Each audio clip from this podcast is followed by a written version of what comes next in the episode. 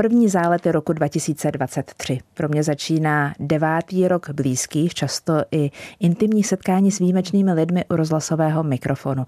I letos budu mluvit s vědci i umělci, se sportovci i muzikanty, s novináři, spisovateli, s lékaři. A stejně jako v těch předchozích osmi letech, nejvíc mě bude zajímat jejich nadšení pro to, co dělají. Něco, co by nás mohlo inspirovat, co by nás mohlo potěšit. Společným jmenovatelem bude vášeň. Troufám si říct, že můj první host roku 2023 má v sobě kousek každé profese. Specializuje se na evoluční biologii, lékařskou i ekologickou etiku. Je římskokatolickým knězem, teologem a přírodovědcem. Marek Orchovách je dnes mým hostem v záletech. Ptát se budu na klikaté cesty životem, radosti, pro které žijeme, i starosti, se kterými se musíme potkávat a těžko se jim můžeme vyhnout. A dovolím si také navrhnout, abychom se věnovali s mým dnešním hostem jedné naší společné lásce. Český rozhlas Pardubice, rádio vašeho kraje.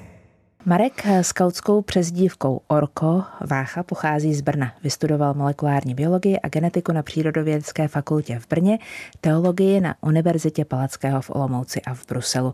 Je přednostou Ústavu etiky a humanitních studií třetí lékařské fakulty Univerzity Karlovy. A je to rok, co se stal poradcem ministra zdravotnictví Vlastimila Válka. Je autorem mnoha knih a studií, zabýval se lidským genomem i genetikou chování. Dvakrát byl na expedici v Antarktidě a v každém rozhovoru, který jsem s ním kdy viděla, se při výčtu toho, co dělá a čím se zabývá, tak trochu ošívá a rdí. Nejinak je to i dneska. I dnes. Omlouvám se, jestli jsem vám způsobila na úvod nějaký diskomfort. Jsem moc ráda, že jste přijal moje pozvání. Dobrý den. Děkuji mnohokrát, já jsem moc rád, že jsem zde.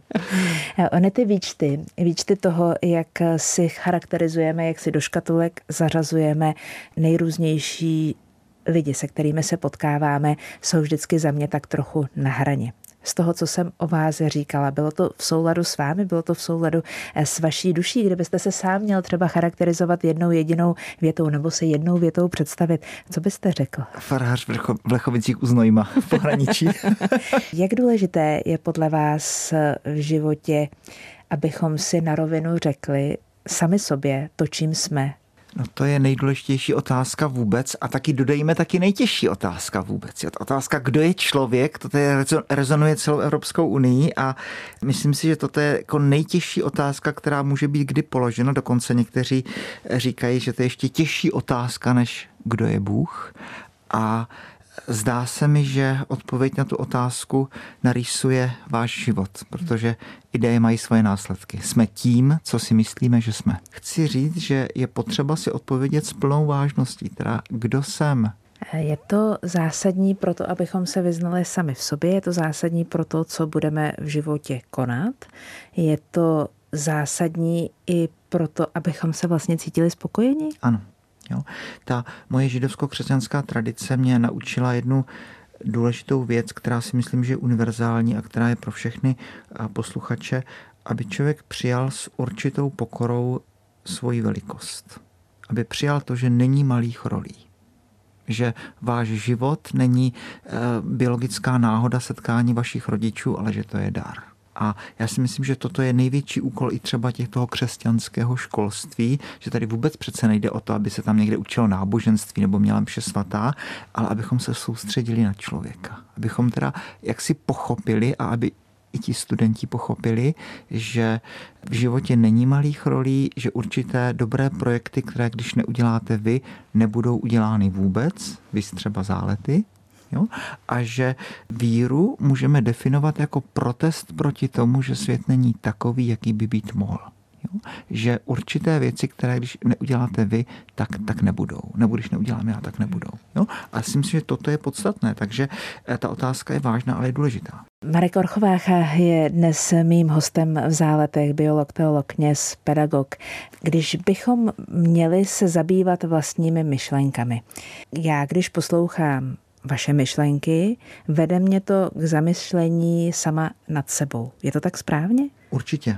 Když teď vás budu citovat, nejsme pozváni k projížďce po rybníku s náhradními pádly, ale jsme pozváni vyrazit štíhlou plachetnicí daleko za oceán. Předpokládám, že tohle tvrzení vzniklo v době, kdy čluny se plavily v rybníky na Vysočině. ne, ne, ne, ale lidi už máte načteného, načteného teda. Ne, ne, ne, to, to je z nevyžádaných rad, tak to je výzva k tomu, abychom ten život opravdu uchopili. Člověk to někdy tak jako vidí, mi to trošičku dráždí. Eh, takový to, jak, jak eh, večer si otevřete Facebook a tam je tisíc různých příspěvků. Si říkám, kolik času ti lidi jako to napsali a takhle napíšete za život 10 tisíc příspěvků na Facebook a potom zemřete. A co po vás zůstane? Jo? A tohle si myslím, že je to, že jsou ty pádla po rybníku v tom nafukovacím člunu, že jsme, já si fakt myslím, že jsme pozváni k tomu, aby, aby napsali malého prince svého, jo? aby napsali nějaké velké dílo, aby napsali novou knihu knihu Kazatel, jo, kritiku moudrosti z pozice moudrosti, kritiku intelektu z pozice intelektu, aby napsali nový prolog Janovo evangeliu, aby napsali nové sonety po Shakespeareovi, aby napsali opravdu jako něco s ambicí, že se to bude číst třeba ještě za dalších 200 let, že se to budou lidi kopírovat, posílat dál. Jo? Že fakt nejsme pozváni k malým věcem. To jsou ty, jak jste zmiňovala, nevyžádané rady mládeži, tedy kniha z roku 2017. A tam mimo jiné se i píše, království dobývají násilníci, buďte jimi a vstupte. Ano. Ano, Rozveďme ano. tu myšlenku. Za prvé nikdy nechci dělat až úzkostlivě obsedantně reklamu žádné své kníze, ale řekla jste to, vlastně možná jsem to řekl já. Tak, ne, ne, já tak, jsem se tak, na ní dobře. pak doptala, protože vím, že existuje, listovala jsem, děkuji. Jo, děkuji. Je to zvláštní kniha, kterou jsem napsal jako v jednom, v jednom takovém nádechu asi za tři měsíce. O všech ostatních knížkách různě přemýšlím, pořád to přeskupuji. Tady to šlo, eh, tady to šlo rychle. Eh, víte, že kolik mi energie, vlastně cituji Ježíše Krista, tak jako parafrázuji, kolik mi energie dáváme do toho třeba, abychom vydělali peníze abychom, abychom se tady nějak zabezpečili, jak pořád o tom přemýšlíme, co bychom ještě měli udělat, jak jsme v tomhle eh, prozíraví, myslíme dopředu, jsme předvídaví. A co se týče vlastního života, tak to, tak to tak člověk tak nějak jako nechává, nechává plynout. Takže proto si myslím, že násilníci, že život je opravdu druh umění, že se to člověk musí naučit. Že jako ten houslista takhle dře den co den, ten klavírista cvičí. Takže já se musím takhle naučit život. Zůstaňme u těch rad, eh, nevyžádaných rad. Eh, kdybychom dnes spolu měli mládeži dát jednu podstatnou radu, kdyby vy jste měl, co já můžu radit, jak říkala Simona Stašová, podívejte se na můj život, ale kdyby vy jste měl eh, nebo měl možnost dneska dát mládeži jednu radu, třeba i pro ten rok 2023, co byste řekl? Buďte odvážní. Hmm pořád myslím na toho Steva Jobse, stay, stay foolish, stay hungry. Buďte blázniví, buďte hladoví. Svět mění ti, kdo si myslí, že ho chtějí změnit. Kdybychom měli teď si vyslechnout vaši radu pro každého, kdo třeba prochází krizí středního věku. Všechno dopadne dobře. a na krizi středního věku, no, eh, víte, máme v sobě stejně jako zvířata různé instinkty, pudy, touhy. Říkáme si, že když je tam láska, takže, takže to je ten nejvyšší trumf. No, člověk má ještě jednu další vlastnost, že ještě nad všemi tady těmito instinkty mám přece jenom tu svoji vůli a vím, že některé věci bych dělat neměl. A já bych moc doporučoval tuhle vůli poslechnout. Mým hostem je Marek Orkovácha. Český rozhlas Pardubice, rádio vašeho kraje. S Markem Orkováchou si dnes povídám v záletech. Platí podle vás, že když se nevyznáme ve své, teď myslím osobní minulosti, jen těžko se můžeme správně dívat do budoucnosti? Ano, jistě, že, jistě, že čím víc rozumím sama sobě, tak tím víc jsem schopen odhadnout věci Avšak je třeba říct, kdybych to řekl zkratkou, tak lépe zmílit se vlastním srdcem, než následovat rady druhých. Rozumím. A že dospělý se člověk stane, když se naučí rozhodovat. Jo? Ono, ta poslušnost, je, je, to je nesmírně lákavý. To teda to je volání sirén. Ještě to má v sobě takový ten punc té pokory. No on takhle to si přeje můj církevní představitel. Jo? Takhle si to přeje můj nadřízený v práci. Takhle si to můj partner takhle. Jo? A já jsem takhle poslušný. No to je nesmírně svůdné. To, to, to, to je opravdu to je volání sirén. Jo? Dospělost znamená, že vezmu rozhodnutí do svých rukou. Já říkám příklad jedné studentky ještě na Gimplu a nechci z ní dělat legraci, protože ona to myslela velmi vážně a byla velmi, velmi upřímná, velmi zbožná a takhle za mnou přišla a říkala, eh, jo, tak kněz, tak jestli si myslím, že by měla chodit s tím klukem z toho Bčka. Jo? A v naprosté upřímnosti a věřím, že kdybych řekl ano, takže se tak stane. No a to jediné, co jí můžu říct, je, musíš se rozhodnout sama, stejně jako se musí rozhodnout ten gymnazista, na kterou vysokou školu se bude hlásit a bude riskovat, že zvolí špatnou školu, že to prostě neodhadne, protože není Bůh, aby měl všechny informace. Jo? Můžu se zmílit děsivě, ale z toho se musím poučit. Jo? Takže eh, poslušnost je cosi nesmírně lákavého, ale já si fakt myslím, že jako být dospělý znamená to činit vlastní rozhodnutí a poučovat se permanentně z vlastních chyb. A zároveň pro mě ještě se míra té dospělosti prohlubuje, pokud může mít dospělost nějaké formy, druhy, stupně, jak tomu budeme říkat, v okamžiku, kdy mm, jsme rodiči, kdy máme dítě. To pochopitelně. Jo, tak... Protože první část jeho života přebíráme zodpovědnost za něj, než ono nastoupí k té ano. vlastní dospělosti a tím pádem jsme zatíženi čistě fyzikálně dvakrát. Ano, ano, ano. ano. Jistě eh, první, co by člověka napadne, že to jistě neznamená dospělost, že už bych někam dospěl. Jo? Pořád jsme na cestě. Jo? To, eh, ten Michel Houellebecq, to je takový kontroverzní francouzský spisovatel, já čtu teda s velkou, s velkou radostí a on tam má jeden geniální postřeh, kdy říká, kdo je to Evropa. Říká, to je ten Kolumbus, za kterým přijdou ti námořníci a řeknou mu, v tuhle chvíli jsme spotřebovali polovinu potravin. Dneska, když se obrátíme, tak to ještě, stihne, ještě to stihneme zpátky do Španělska. A Kolumbus říká, dál, kluci, hmm. dál, dál. A to je, to je Evropa. Jo, to hmm. znamená, eh, nedo, dospělost není, že bych dospěl. Jdeme pořád dál, jdeme po cestě, hmm. pracujeme na sobě, vedeme k tomuto své děti a ještě to, to co mě zase fakt jako naučila ta židovsko-křesťanská tradice, je to, že eh, říká, rozum člověče to je poupě to je zelené poupě té růže, pracuj s tím, dři, studuj, dělej se sebou něco, snaž se, eh, starej se o umění, starej se o vědu, eh, starej se o tenhle svět a pořád na sobě pracuj a využívej ty svoje, ty svoje charizmata, protože oni budou růst tím, když ty je budeš používat. Takže taková, takový ten jako motor, co jako vy určitě v sobě máte, že jo? protože byste jinak nedělal tu práci, kterou byste dělal, že pořád člověk jako vymýšlí, co ještě by se dalo udělat, jaká, jaký ještě třeba další, další eh, projekt, nebo jak, jak posunout posunout věci do plusu třeba, nebo jak to říct eh, obecně. A že tohle si myslím, že je, že je emblém, co by mohlo charakterizovat Evropana. V záletech dnes mluvím s teologem, knězem, pedagogem a taky biologem Markem Orkováchou. Co podstatného zasáhlo nás jako společnost v roce 2022 a z čeho bychom se měli poučit? Navazuji na to, o čem jsme mluvili před chvilkou, na to poučení se z toho, co máme za sebou při rozhodování se o dalších věcech. Já si myslím, že, že za ten rok jsem velmi vděčný, stejně tak jako za rok 2020, 2021, protože mě to naučilo, že věci, které považujeme za samozřejmé, mm-hmm že prostě samozřejmé nejsou. Že pokud bylo samozřejmé chodit, chodit na fotbal a chodit na hokej, takže najednou eh, v lockdownu to samozřejmé není. A pokud jsme považovali za samozřejmé, že, že jsou plné supermarkety a eh, tak, tak, tak v souvislosti s válkou na Ukrajině to najednou samozřejmé není, což jistě není úplně příjemné a to je potřeba vidět a jak si tohle, ale zároveň to obrovsky podporuje naši solidaritu nejenom s, s Ukrajinci, nejenom s našimi lidmi, kteří jsou opravdu chudí a kteří třeba opravdu otáčí korunu. A e, myslím si, že ať to zní teď jakkoliv, takže náš národ to posune velmi to posune dopředu. A já jsem moc vděčný za, za tu vlnu těch ukrajinských uprchlíků a za to, že jsme je přijali, protože eh, ne pro ně je to dobré, pro ně to je dobré, ale daleko lepší je to pro nás. Člověk má slzy v očích, když vidí ty děti na základní škole, které se takhle učí, že ano, eh, máme tady ukrajinskou rodinu někde, máme tady dvě rodiny, kdo může třeba. Jo? Nebo takhle pomáháme lidem, kteří jsou eh, určitým způsobem chudší než, než my a Eh, chci k tomu dodat, že ta pomoc lidem, kteří jsou v nouzi, to není jen proto, že pokud my k ním budeme lhostení, tak oni budou potom lhostení, až my to budeme potřebovat.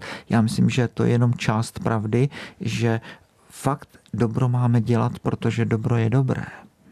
Jo? Když dělám dobro, nemusím mít přece na klopě placku, z jaké jsem politické strany, nebo jakého klubu, nebo z jaké církve. Ten jediný důvod, proč mám dělat dobro, je to, že dobro je dobré. A zlo nemám dělat, protože zlo je zlé. Takže ta pomoc, eh, fakt dávejte, nečekávejte nic zpátky, rozdělte se, neřešte to a, a nechte to být. A ono se to potom nějak v budoucnu vrátí. Hmm. Za mě v poslední době přibylo obav a strachu, možná proto, že prožíváme něco, na co jsme právě nebyli zvyklí.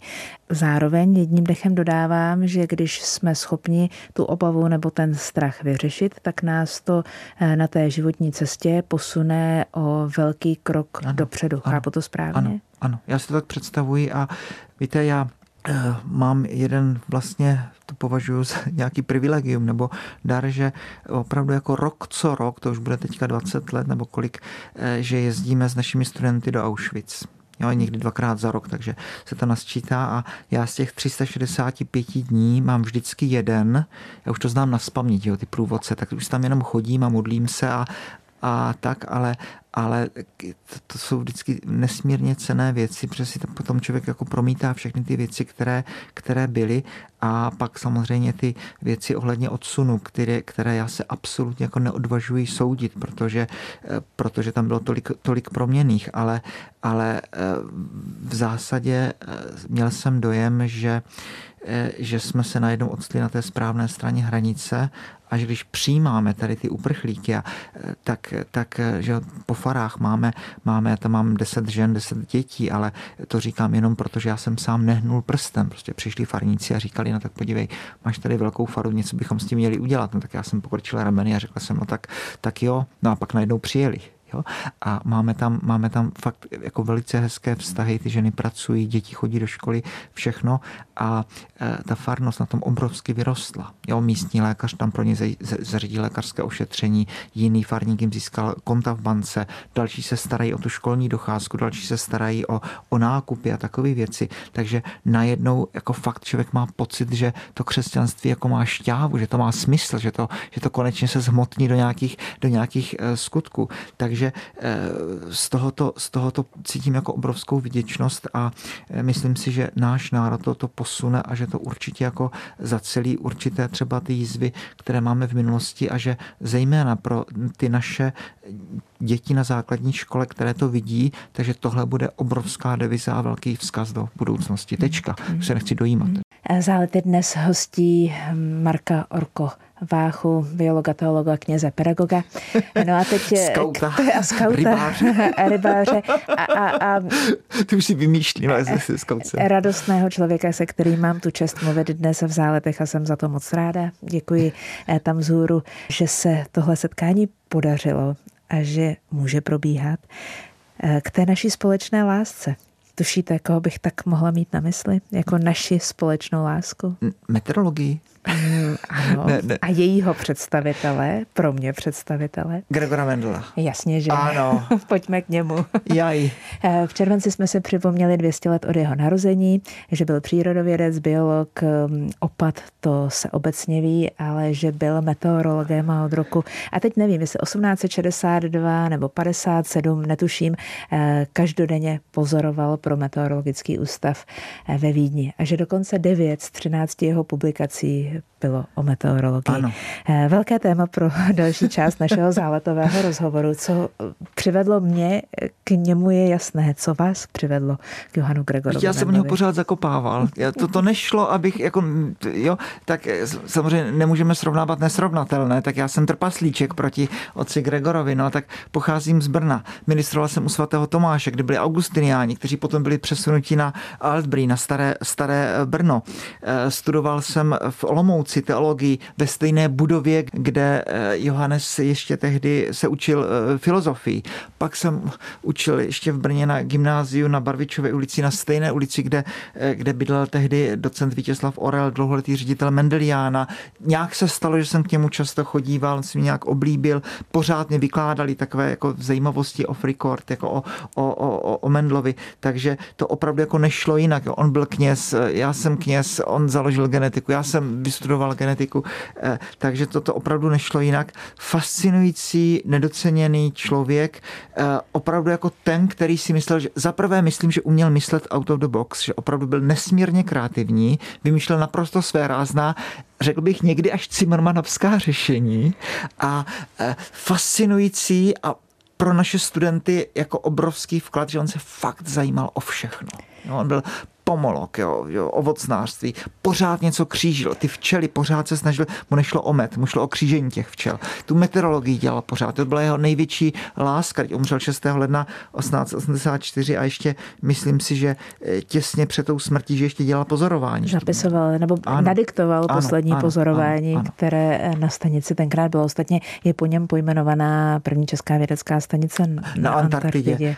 Eh, byl jste tam? Já jsem byl na jiné, já jsem. Byl, já jsem byl na Nelson mm-hmm. Island, mm-hmm. já jsem byl na té stanici, co Jarda eh, Pavlíček. Pavlíček. Mm-hmm nebe na zemi, Antarktida, ale dost, to by bylo jiné, jiné, jiné téma. No, on byl i zakládajícím členem Rakouské meteorologické společnosti a právě on popsal a ve všech meteorologických základních učebnicích je napsáno, že to byl on, který první popsal to, jakým způsobem probíhá tornádo. Možná shodou okolností, protože měl tu možnost ho pozorovat.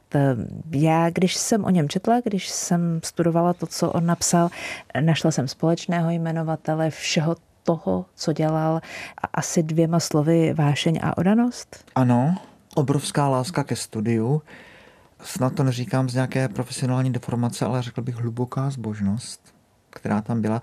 Eh, já znám dvě jeho kázání. Jsou krásná. Máme pár, pár dopisů. Ale v tomhle, řekněme, omezeném půdorysu našeho rozhovoru jednu věc, která mě fakt jako fascinuje, bych chtěl eh, vytknout. 1850 byl poslán do Vídně, aby udělal zkoušky, aby mohl učit na gymnázium ve, gymnáziu ve Znojmě. A ono to nedopadlo. Vyletěl.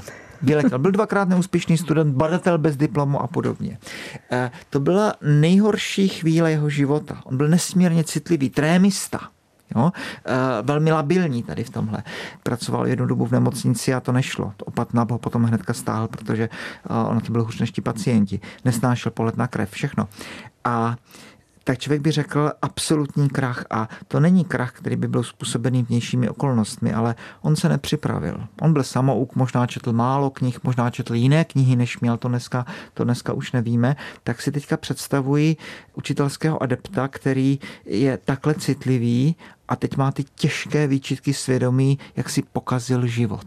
Jo, on byl ve Znojmě milován studenty, oblíben kolegy, pak potom učil ještě v Brně, to byly nejšťastnější lety jeho života. On byl rozený učitel, on byl pedagog, který to uměl krásně všechno vysvětlit. Tady tohle víme velmi dobře. A opat Nap, který byl jeden z těch jeho, řekněme, strážných andělů, říkal, eh, tak dobře, zůstaň ve Vídni a dostuduj si to chudičký chlapec ze Slezska teď mohl studovat na jedné z nejlepších evropských univerzit a Mendel, jak byl v tom rozmachu, tak si zapsal všechno. Paleontologii, mikroskopování, chemii, matematiku a oblast matematiky zvanou kombinatorika, která mu později pomohla, aby uspořádal pokusy s rachem. Z dnešní perspektivy Gregorovi se nemohlo stát nic lepšího, než že ho vyhodili. Český rozhlas Pardubice, rádio vašeho kraje. Marek Orko Vácha je dnes mým hostem v záletech, jsem za to moc ráda. Témat je tolik, ale přeci jenom, abychom nerozmělňovali dál. Za mě podstatná věc. Čemu vy osobně budete dávat nejvíc energie v novém roce a čemu bychom my všichni ostatní měli dávat energie v novém roce? No, eh, mlčím ne, protože bych to neměl vymyšlený, ale že to chci nějak srozumitelně obléct do slov, zdá se mi podstatné spíš, než dělat přednášky o biologii, tak jak, čím jsem starší, tak tím víc mě záleží na tom dělat ty přednášky na to téma chudí žít, radost ze života, eh, život s Bohem, nebo jak to tady takhle vznešeně nazvat, ale dává mi to k stáru větší smysl, než dělat třeba jenom ty čistě biologické, biologické přednášky. Takže eh, kamarád polárník Jarda Pavlíček, eh, který vždycky je taky plný taky radosti a nadšení, tak vždycky tak on trochu řve, říká, jo, posunovat věci do plusu, to musíš, jo, posunovat věci do plusu. Takže, takže takhle obecně řečeno, nevím, jestli to není ode mě moc spišné to takhle říct, říct, ale ale e, myslím si, že tady tohle jako má, má smysl, má cenu a moc bych to přál e, všem. Jo, to Steve Jobs se jednou zeptali, co je tvůj nejlepší produkt, jestli to je iPhone nebo jestli to je nějaký ten Mac a Steve Jobs odpověděl velmi vtipně a velmi inteligentně, říkal ne. Můj největší produkt je vytvoření toho týmu, který to vymýšlí. Takže kež by český národ byl ten tým, ve kterém není malých rolí, ve kterým není malých hráčů a kde každý cítí potřebu toho, že ty určité dobré projekty, když neudělá on, tak nebudou udělány vůbec. Tak tohle bych si jako opravdu přál a chtěl bych to popřát eh, nám všem. Příští týden tu se mnou bude novinář Jindřich Šídlo. Je nějaká otázka, kterou byste mu rád položil? Vnímám eh, novináře a lidi, jako jste vy, jako tu neobyčejně důležitou ingredienci v tom národnostním guláši, protože jste to vy, kteří posunujete v dobrém nebo ve zlém, je to z toho národa. Jo, to, čemu se říká mrav toho, toho, toho národa. Tak eh, bych se ho chtěl eh, zeptat, možná tak, tak pateticky, ale co považuje na té své profesi za nejkrásnější, co mu nejvíc dává smysl pro to, aby byl novinář a kdyby nebyl novinářem, tak kým bych chtěl mít na druhém místě. Tak jsem zvědavý. Ráda budu tlumočit už příští týden, až se tady ve studiu záletů s Jindřichem Šídlem osobně potkám. Moc krát děkuji za setkání, které mi přivodilo klid na duši a které mě vnitřně natolik potěšilo, že se k tomu rozhovoru sama ve své duši budu ještě moc krát vracet. Dal jste mi prostor k tomu, abych mohla přemýšlet, moc krát přemýšlet nad tím, co jste dnes řekl. Děkuji za to. Moc děkuji za pozvání, jste poslaskavá. Děkuji. Krásnou neděli přejeme vám všem. Tento pořad si můžete znovu poslechnout v našem audioarchivu na webu pardubice.rozhlas.cz.